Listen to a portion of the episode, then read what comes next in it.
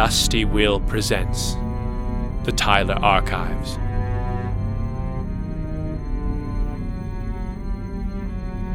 Episode 24 The, the, the Tyler Archives.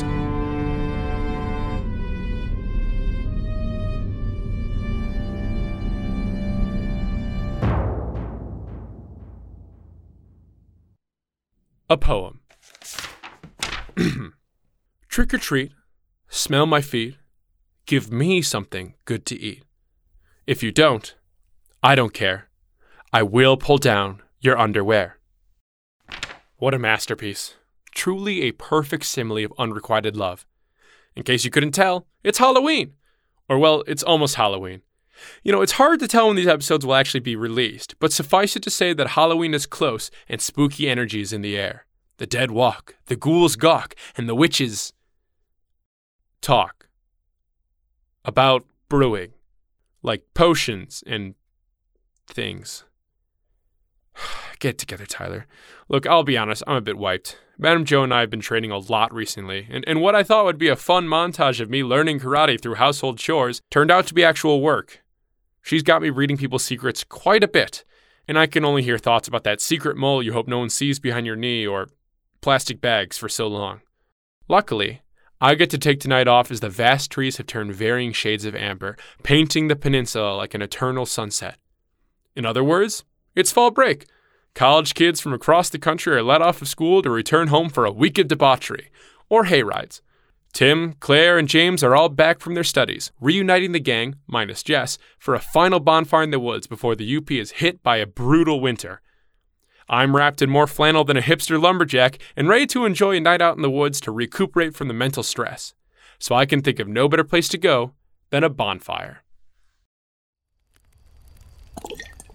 Ugh, grade D vodka does not mix well with apple cider. That's apple cider vinegar, Tim. Is there a difference? Well, one is mostly vinegar. Here, have a swig, Tyler. No, that's okay. Alcohol. Rots the brain. Classic Tyler. Why do you even come out here if you're not drinking? Well, I like your guys' company. Aw. And the vinegar's to die for. Plus, we can do more than just drink. Like what? Talk. We can talk, Tim. It's good to have you guys back home for a week. How, how's college been? Oh, so my improv team recently. Pass! what? Come on! Yes, and me! How about we tell scary stories? Ooh, I like that. Aw, thank you. Just kiss already. Tim! Maybe I should head home. What? Why? Yeah, don't make me a third wheel. Worried you might get scared? No, it's. I'm not good at telling scary stories. So? Like, really not good. It's not that hard. You just tell one you know. It's alright if it's not scary. No, it should probably be scary. Here, let me go first. I'll give you an example. You may not know this, but my family has a history of migraines. We all get them, and they're awful. My Aunt Tricia says it feels like someone is poking a pencil through her eardrums, or my cousin Bill says it's like TV static is eating his brain. Everyone has their own unique way to describe it, except for my grandpa Sal. Whenever we talked about migraines, he'd just sit quietly and smile. When I was 12, he took me to the beach here in Whopperton, and I asked him what his migraines were like. He said he hadn't had a migraine since the 60s, and when I asked him why, he sat me down and told me a story. When he was 27, he was out on a boat off the coast west of Whopperton. There was an area that everyone likes to anchor at because the waves were gentle and it made for good swimming in the summer. The boat belonged to his friend Nick, who lived in the nice part of town and, according to my grandpa, wanted everyone to know. Nick offered to take my grandpa and his college friend Bill, or Potbelly Bill as he lovingly called him, and they spent a few hours anchored there in the hot sun. That's when he felt the migraine coming on. It crawled up his spine and pried its way into his head. The laughter coming from the children swimming near the other boats started to sound like screams. Nick had brought his dog along, and even its quiet panting felt like hammers against his skull. He asked Nick to bring them home. Nick rolled his eyes and called him a baby as he tied off his dog and prepared for departure. He told Bill to pull up the anchor, but after waddling his way over and yanking on the rope, it wouldn't budge.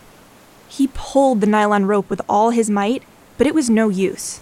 He brought Nick over to help. Even my Grandpa Sal powered through the rattling in his skull to try, but their strength did nothing. Nick tried to tow it out by driving the boat forward, but still no luck. Whatever the anchor was stuck on wasn't letting go. Bill wanted to cut the line, but Nick wasn't going to lose a perfectly good anchor. So he stripped off his shirt, dove into the murky water, and swam along the rope to try and free the anchor himself. Now, all the arguing between Bill and Nick had felt like cannon fire in my grandpa's skull, so when Nick dove under, there was a sudden great calm. The boat was silent, and my grandpa Sal breathed steady. Only the laughter coming from the swimming children caused him pain. That is, until Bill spoke up. I don't see Nick. Sal ignored him. It had only been a few seconds. Nick was fine.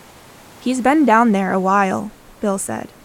My grandpa pried open an eye to see Bill balancing his pot belly over the back of the boat, looking down into the murky water. My grandpa muttered, He's fine, and then shut his eyes from the blazing sun. That's when the dog started barking. It was agony. Each bark rattled the atoms in his gray matter. A knife was cutting his brain in half. Sal, I still don't see him, Bill shouted. It was enough to make my grandpa go mad. In a moment of desperation, he untied the dog and it sprinted for the back of the boat and dove in. It continued barking as it paddled around the nylon rope. Sal! Bill shouted. Shut that dog up! Sal shouted back, and then it went quiet. The dog stopped barking, and my grandpa opened his eyes to see what Bill had done. But he was still balancing his gut over the back of the boat like before. The dog's gone. Bill said it in a shaking whisper. What do you mean he's gone? My grandpa asked. Where did he go? Down. Bill backed away from the boat's ledge. Down, you mean he dove under? It took my grandpa all his strength, but he picked himself up and stumbled to the back of the boat. No, Bill said. He went down. By the waist.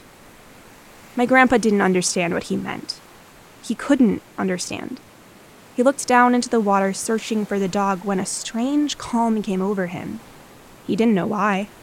His migraine still pounded. Sure, the dog had stopped barking, but there was something else.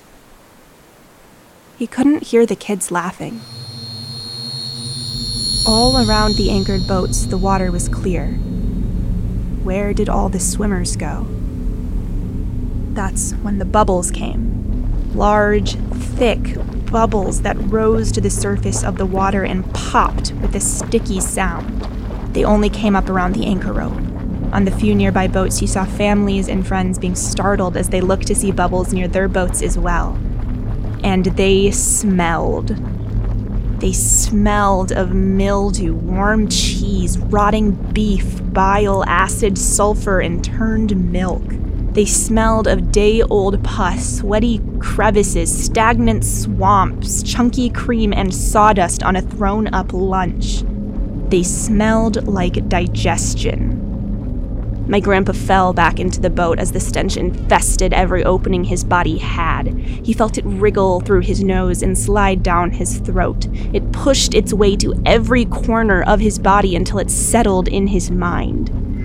His migraine fought with needles sharp as splinters to keep it out, but it pushed past the blood brain barrier and gassed his neurons with chemical warfare. The pain could split his hemispheres in two.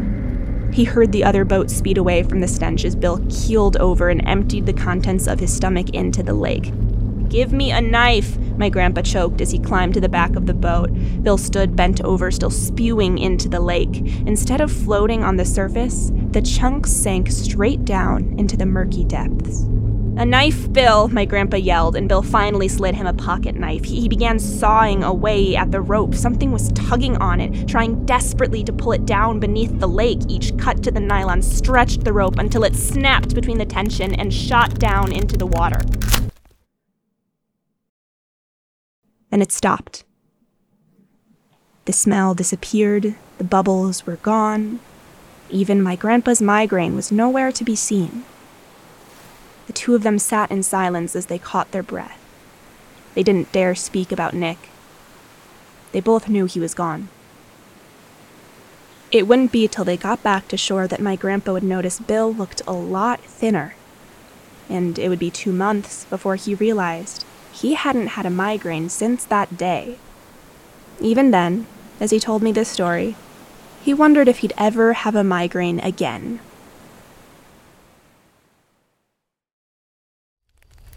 See, it's easy, and there's really nothing to. Tim, stop drinking the vinegar! Uh, what? It's growing on me. It's vinegar! I had to do something to get through your boring story. I thought it was scary. Yeah, get over yourself, Tim. All right, Tyler. Now you try. Just something I know? Just something you know. Statement of Captain Burt regarding a particularly frightening salmon fish sandwich he had. Original statement given June 12, 2021. Audio recording by Tyler Bopp, Chief Candle Boy of Bopp's Candles, Whopperton. Statement begins. What are you doing? Telling what I know. But why are you telling it like that? It's what all the good horror podcasts do. Some guy works for some fake paranormal institute, acts like he's documenting an important interview, and then does a dramatic reading. Dramatic reading? Why would he make it dramatic if it's his job? I don't know. Look, I told you I'm bad at this. That's only because you had a bad example from Claire. I'll force the rest of that vinegar down your throat. I'd like that. And your story didn't make any sense. There's something scary in the water, but we never see it? Why is that scary? Fear of the unknown. Fear of my ass. If you want to tell a good story, you have to tell it about something that actually scares you. And we have to see it. If we were on that boat, I would have pushed you in. Here, let me show you. Over a century ago, when Whopperton was still young, we were the heart of the Upper Peninsula's copper industry. Men came from all around to mine in the Pierce's winding tunnels, and just as many men made their fortune as did meet their terrible end. Coming off a tragic shift, all bodies that could be salvaged were brought to the miners' graveyard deep within these woods. Not too far from where we're sitting now, the whole community would gather and lay their dead to rest peacefully among the deer and the trees. So you can imagine why it'd be hard to show up to work with a smile on your face. But one miner by the name of Copper Joe was always cheerful. His father owned the Whopperton Dynamite Fuse Factory, so naturally, he was the mining company's detonation specialist. He'd show up with his box of dynamite whistling a tune. With a crazed look in his eye, he'd light the explosives and boom! The rock would collapse to the sound of Joe's cackling laughter. The other miners didn't like that Joe would laugh, but that wasn't the worst thing about him. He was so obsessed with explosives that he would hunt with them. He'd set traps throughout the woods, and once his prey was caught, blow them up to kingdom come. The town thought it was barbaric, but still, it didn't stop him. One night, a few miners were grabbing drinks after a shift, and they started talking about a deer that couldn't be caught. It had outwitted almost every hunter in town, and even worse, a few people who had pursued it had never returned. This was enough to turn most away, but Joe jumped up on the table and said, Those spineless worms can't trap a stupid deer. I'll show them how it's done. I'll blow that deer to bits. The other miners tried to dissuade him, but it was too late.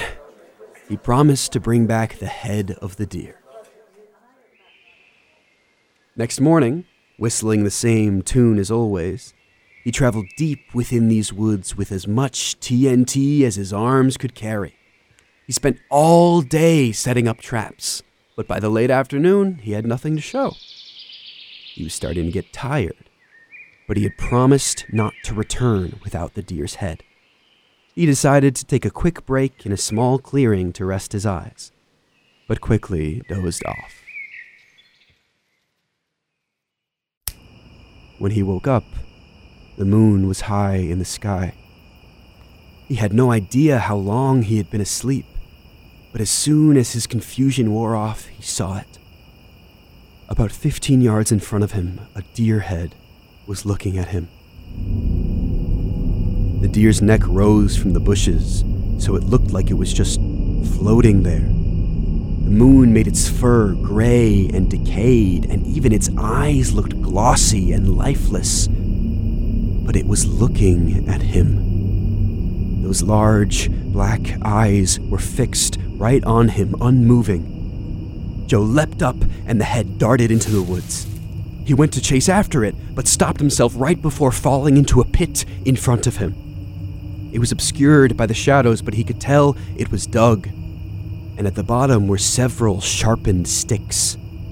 It was a trap, unlike any he had seen before, too big to be for any regular animal, but it hadn't been there when he fell asleep.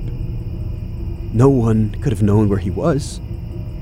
And that's when the deer's glossy stare came back to him. He shoved the thought from his mind and pursued the deer. Someone must be pulling his leg. They had to. But as he walked those woods, there was an uneasiness to him. He could barely make out the deer far off in the trees before him, but every time he got closer, it seemed to drift further away, as if leading him on. He followed it through unfamiliar woods for what felt like hours till he came to a clearing he finally recognized the miner's graveyard. Rows of his friends' corpses sat just beneath his feet, and as he followed the graves, he came to a new hole. A fresh hole. A hole dug just like the pit. It was calling to him to step inside, to lay down, to sleep. He backed away and was ready to leave, but that's when the deer stepped into the clearing. It didn't move right. Its neck was too long, its legs twitched and snapped in ways Joe couldn't understand. Its eyes were large and dead, but it looked at him all the same. The worst part was that it spoke. Man. Joe tried to back away, but he tripped, and the thing glided closer. You've terrorized this earth above and below. Join your fellow man. Its long neck craned above Joe and looked down with its beady eyes. All Joe could do was raise the dynamite in protection. I was chosen by the earth below. Kill me, and your fate will be worse.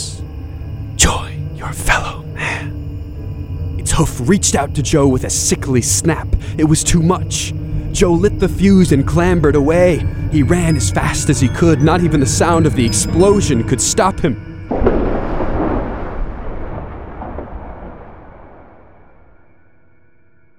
Joe was a lot quieter after that.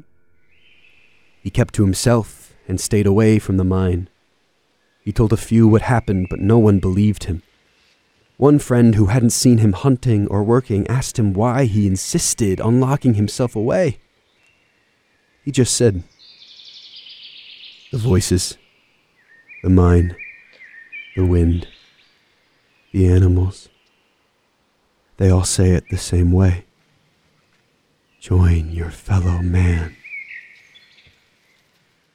Two weeks after Joe went hunting, he disappeared. That same day, a bad cave in happened in the mine, and none of the bodies were recovered. The thing is, there are a lot of graves missing headstones in that graveyard nearby, so we can't really tell if the earth above or below took him. What we do know is this some people hear his whistling at night in these trees.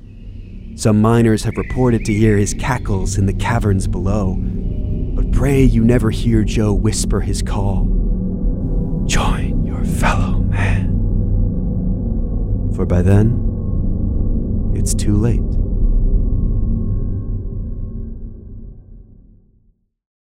Boom! That's how you tell a scary story. So we don't know where Joe died? Yeah. Spooky, right? Yeah. Fear of the unknown. What? No! It's scary because it's about something everyone is afraid of. Miners? Deer! We're afraid of deer. Are we? It's in our blood. With their, their little hooves and their stupid noises, they're born killers. I'm not sure if that's why. So now that Tyler knows what a real scary story is, let's see what you've got. Just make it about something that scares me? Exactly. Okay. I'm standing just outside of Bob's Candle Shop in City Center. It's a beautiful day, and I'm ready to get some great interviews for my lovely audience. That's why I can think of no better. Tyler! Tyler Bopp, right? Hi? Oh, where are my manners? I'm Tina Boop. My family just moved here. Is that a microphone? Oh, yeah. I'm making a podcast to save my mom's decorative plate store. Ahoy, Tina! Captain Bertha. Me and Jane the bully have been waiting down by the docks for ages. I used to bully you, but now I'm reformed. Where you been? Sorry, guys. I was training with the wizard at the edge of town. Ugh, I'm so upset. I'm gonna write a poem about it. Wait, how many listeners does your podcast have? Uh, last time I checked, I think it was a million? No! That's what you're afraid of? She's a better version of me. But she isn't real. How do you know? She could move into town any day. Look, you guys have got it all wrong. Tina haunts my dreams. Sure, the unknown is scary, and drawing from your fears is definitely a good idea. I barely sleep anymore. But the best scary stories are the ones that are real. Real? How do you know Copper Joe wasn't real? You kept saying the deer had a long neck. It's exaggeration! You can't beat the real deal. Here, let me show you. Do you know how Sawyer Pierce died? Everyone will tell you he drowned while swimming in Lake Superior, but that's only half true. He did drown, but the story of why is something my family has done a lot to keep buried. You see, the ownership of the mines used to be passed down by generation. Sawyer made sure of it. He wrote that when the current owner was no longer fit to run the company, he would pass it on to his eldest son. For the most part, this rule was kept, except in the case of Thomas Pierce. Thomas was Sawyer's eldest son and is widely overlooked in Whopperton's history. He was always timid, and from what my dad told me, Sawyer wasn't the best father to him. He couldn't live up to Sawyer's standard, and Sawyer made sure he knew that.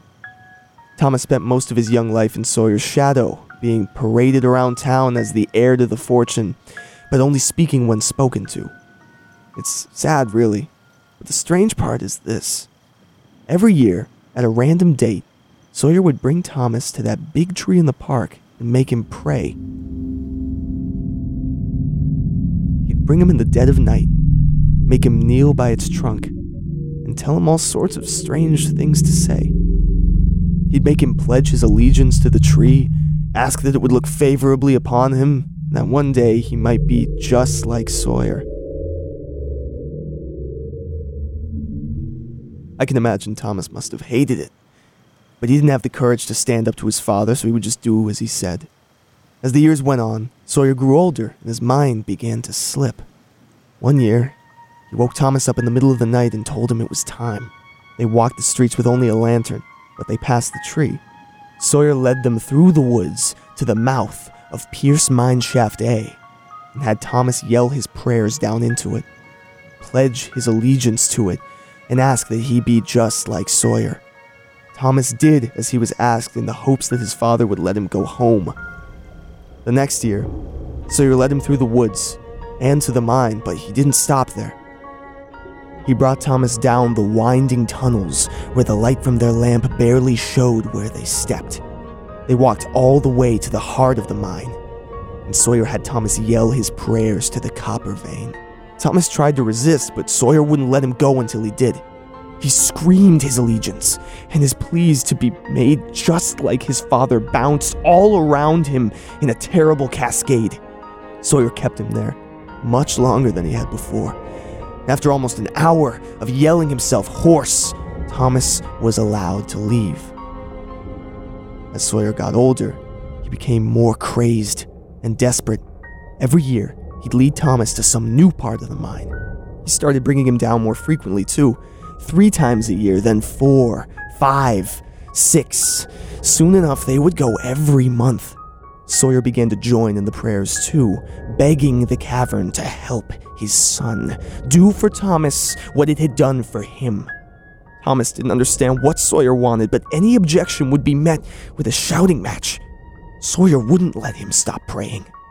He must have walked every inch of that shaft. Rumor has it that when Sawyer got really old, he'd sleep down there, muttering his pleas to the suffocating darkness. Sawyer was 65 when he died.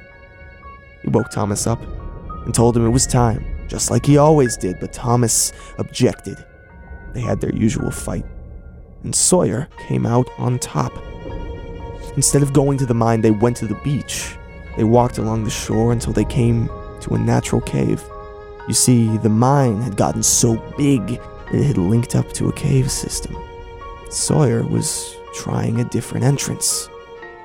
He told Thomas to start, and as always, Thomas tried to fight him, but it was no use. Thomas began the usual prayer, now forever burned in his head. It was muscle memory at this point. I pledge myself to you and your will, lest I be struck dead otherwise. Heed my prayer and make me like my father. After half an hour, Sawyer became upset and told him to pray louder. Thomas shouted to the abyss, Heed my prayer and make me like my father. It wasn't enough.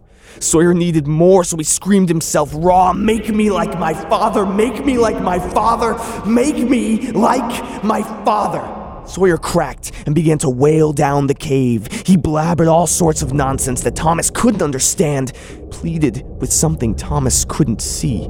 Sawyer demanded to see its face, that after all this time and work, it owed this to him, that his son should have the gift too. That's when a large gust of wind roared down the cave and blew the two away. It whipped them like a typhoon until it finally subsided and a small voice followed. No.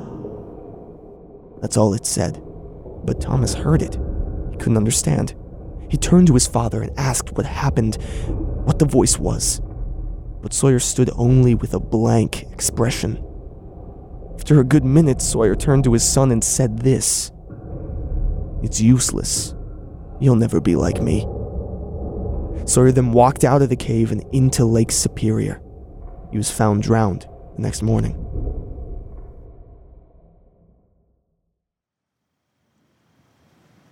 After that, the mine went to Thomas. But even though he was technically the owner, it was his sister Sarah that really ran the business. He was more of a figurehead who just signed what Sarah told him to sign and stayed in his office. He kept to himself, like always. But some say they would see him down in the mine, calling out to nothing, pleading that he be just like his father.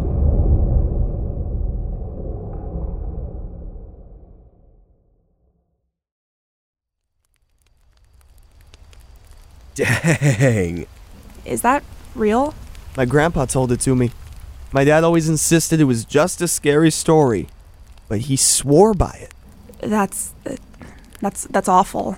Still not as bad as deer. I'm sure he exaggerated some stuff. Grandpa Theon always liked to put on a show. Like, I doubt the cave could talk. Yeah, I, I think I'm gonna hope that's not real. Either way, that's what makes a scary story great. Anything happen to you that's really scary, Tyler? Yeah, I think I might have a story. I'm assuming you all know the story about Old Man O'Toole. You can't grow up in Whopperton without hearing it. It's a simple story. A long time ago, a crazed lunatic worked at the Whopperton Lighthouse. People called him Old Man O'Toole, and the only time anyone ever saw him was at night, when he walked the streets dragging a rusty axe behind him. The middle scraped the pavement loud enough to wake the town in time to watch the disheveled man from their windows. He chopped wood, just at the edge of town, making sure that he could be seen. He dragged the wood behind him all the way back to the lighthouse, and that'd be that. The town paid him no mind as long as the tower was lit. But one night, O'Toole stopped leaving the house to chop wood. Now, the next part depends on who's telling the story. Some say people in the town begin to disappear. Others say it's people of town over. But the most popular version is that children start going missing. They all end the same way, though. In the middle of the night, a scream erupts from the lighthouse as a woman runs from its entrance down Main Street. And she's on fire. She screams, He burned them! He burned them for the light! as she collapses dead in the center of Whopperton. The town storms the lighthouse to find O'Toole is nowhere to be seen, and that all that's left is his journal. Written on each page is the names of the missing children. It's no wonder why this story's been told for so many years. It leaves an impression. But as you get older, you find out that lighthouses don't run on burned bodies, they run on electricity. That besides Todd and I, not a lot of people have gone missing around here. And that records show and O'Toole never worked in the lighthouse. You grow out of it, and that's the end. Or at least I thought it was. A few years ago, while working in the candle shop, a, very old woman came in from out of town. Back then, I didn't get many chances to talk to people, so I trapped her into a conversation. Her name was Carrie Oak, and she used to live here with her mother when she was young. Now, as you know, I can hear people's secrets while talking to them. And when I asked Carrie why she left, a single secret raced into her mind. A guilty secret. O'Toole was innocent. It only took a few more questions before I had heard the whole story. Turns out, it's true that an old man O'Toole never worked in the lighthouse. He just lived there. The lighthouse shut down in 1908 and became private property. And in 1934, a Mr. Van Gardner sold it to a Mr. O'Toole. O'Toole's real job was as a lumber worker, and when he wasn't out cutting trees, he stayed home and didn't bother anyone. In fact, the only person in Whopperton he ever spent time with was Carrie Oak's mother, Mary. Mary Oak lived right across the old footbridge from the lighthouse and was a writer. She wrote an advice column that became very popular across Michigan, especially for children. From what I could gather, it was kind of like a Mr. Rogers neighborhood, and she would receive fan mail from all across the state. Kids reaching out about their own problems, or parents asking for advice. She'd even keep up correspondence with some of the kids who really needed help. She was clearly loved, but none cared for her more than O'Toole. He crossed that bridge every day to spend time with her. They never married, but everyone knew they were together. At least Carrie knew. From what I heard from Carrie, it seemed like Mary was a perfect parent to all but her own daughter. Carrie often felt neglected by her mother. She always said she was too busy writing her column, although all Carrie ever saw her do was read the letters. The fan mail. She'd catch her mother reading the letters late into the night only to hear her say that she was too tired to play today. She loved the letters more than her. By the time she was 18, Carrie was ready to move out. She asked her mother to help her move, but Mary said what she always said she was too busy.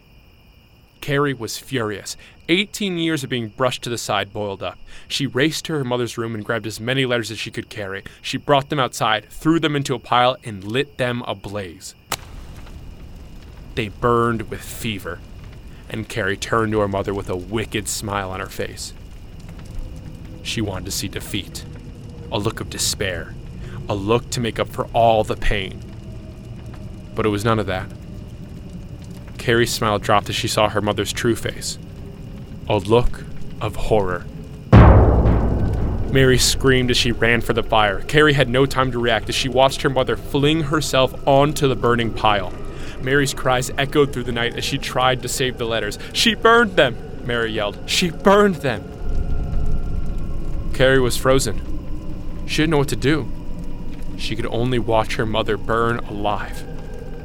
As the last of Mary's cries died out, the flames began to lower, and Carrie saw O'Toole standing on the other side of the fire.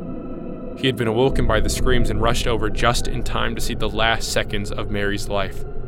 He ran to Carrie, asked what happened, but Carrie was silent. More of the town began to gather, all awoken by Mary's screams, and they all asked Carrie what happened. How could she say what she had done? How could she tell them she had killed their beloved Mary? She sobbed, and then screamed, and then pointed her finger at O'Toole and yelled, He did it! He killed Mary! He burned her alive!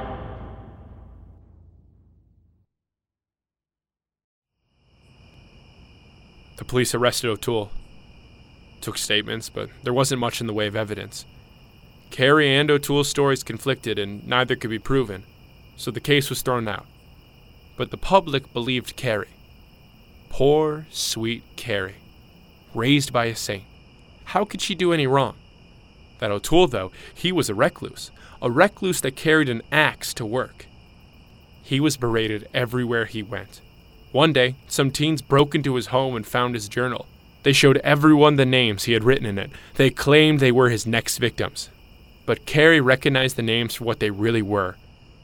They were the children her mother had kept in contact with, the ones who had written her letters. O'Toole had been reaching out to them to offer condolences, to try and find whose letters had been burned. It was too much. For both Carrie and O'Toole. Carrie moved out a few weeks later, and O'Toole was gone two months after that. Years passed, and the story twisted from generation to generation. It was boiled down to its basic parts a recluse, a book of names, and a burning woman. O'Toole lost his only love, and in return became Whopperton's boogeyman. But if you ask me, Carrie got the worst punishment. Standing in that shop, all I could read from her mind was guilt eating her alive. She had a life torn apart with regrets. If only she would tell someone. But I knew she never would. How can anyone forgive her if she couldn't forgive herself? Maybe by telling you this story now, I've helped some of that guilt be released. I truly hope I did. Whoa! Bravo! You really read that? Yeah, it's the scariest thing I've ever read from someone's mind. That's upsetting. I can't believe someone in Whopperton would. I finished the vinegar. I am going to put you through a wall. Thank you guys for this. I- I've never told a good story before. Turns out it just has to be real. Wait. Can you really read minds? Oh. Shit. Ooh, you've made a terrible choice. And now I shall take your life sometime in the not so distant future. Ooh. Man, this would be a lot scarier if you could see my costume. I'm dressed as climate change. Anyways, happy Halloween! Nothing like a scary credit section to get you into the spooky mood, and nothing is as scary as the incredible music tracks made this episode. Emmett Hoosman did the spooky tracks for Tim's Deer Story, as well as some other ambient tones, but he wasn't the only musician this time. Sam Nicewander scored James's Sawyer Pierce story, and Leo Macariola made the Magnus Archives theme parody. You can find Emmett's other work at emmetthoosman.com. Contact Leo on his Instagram at Leo Macariola, and Sam wants to plug his sister-in-law's dog's Instagram at Moose the Cavapoo. Please just get a website or literally anything already. Our lovely cast comprised of Tim, Claire, and James, played by James, Claire, and Vincenzo. James Colonnane is on Instagram at jmois. Claire Glennon is on Instagram at Claire Glennon, and Vincenzo makes music that is too good for this world on his two albums, Jitter Split and This Skeleton slash Este Squilito. I'm putting the link in the description, so please check them out. These songs are amazing. Tina Bopp was played by Megan Steely, Captain Bertha was played by Isabella Garcia, and Jane the Virgin, sorry, Jane the Bully was played by Tessa Newman. A nice subtle reference, Declan. Speaking of Declan, he wrote, edited, and produced this episode as well as playing Tyler. Great job, buddy. Here's a cookie. The show has a Patreon if you want to support it at patreon.com slash mytown. Thank you to the Audio Mint Network for having us aboard. Please rate the show. We would love to hear from you. I mean, hell, even just email us at mytownpodcast at gmail.com.